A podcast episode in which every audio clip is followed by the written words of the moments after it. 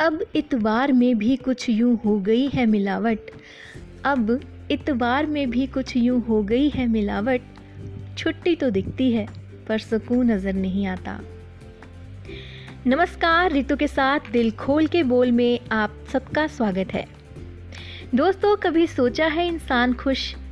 कैसे रह सकता है? खुश रहने का राज क्या है? आखिर ये खुशी टिकती क्यों नहीं? कहाँ गुम हो जाती है? यही सोच रही थी कि फ़ोन पर आए एक वीडियो ने इस बात का जवाब दे दिया। और आज वो ही आपको बताने जा रही हूँ। सबसे पहली बात, अगर इंसान की सेहत अच्छी हो तो सब अच्छा होता है। नहीं तो सेहत खराब तो सब खराब। अब सेहत ठीक कैसे रहे? तो उसका जवाब है, पहले तो समय पर खाना खाओ, वो भी अच्छी तरह से।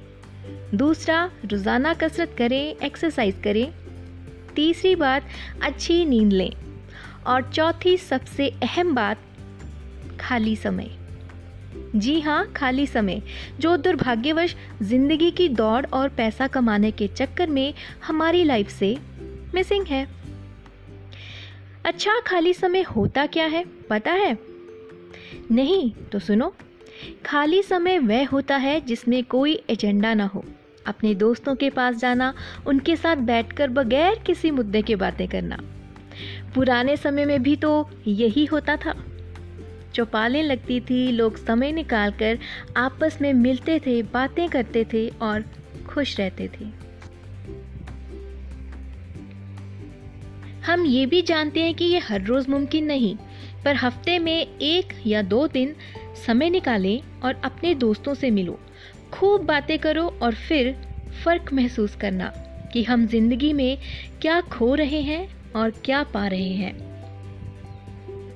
दोस्तों, ज़िंदगी का क्या पता? जब तक ज़िंदा हैं, तब तक अपने दोस्तों, रिश्तेदारों से रबता कायम रखें, उनका ख्याल रखें। कई बार तो हम अपनों से इसलिए दूर हो जाते हैं कि वह तो नहीं आता तो मैं क्यों जाऊँ? पर अगर हम पहल कर लेंगे तो क्या फ़र्क पड़ जाएगा? इसलिए छोटी छोटी बातों को नज़रअंदाज करो और खाली समय निकालो जो आजकल बहुत ज़रूरी हो गया है। क्योंकि अगर लोग खाली समय निकालते तो डिप्रेशन जैसी बीमारियों का शिकार ना होते और अपनों से दूर ना होते।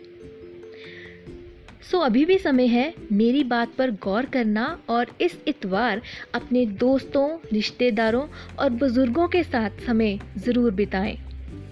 और फिर देखें, ज़िंदगी कैसे खुशहाल होती है। क्योंकि संभाल लो, सहेज लो, समेट लो रिश्तों को। संभाल लो, सहेज लो, समेट लो रिश्तों को। ज़िंदगी में इतवार इसलिए ही तो आता है। Thank you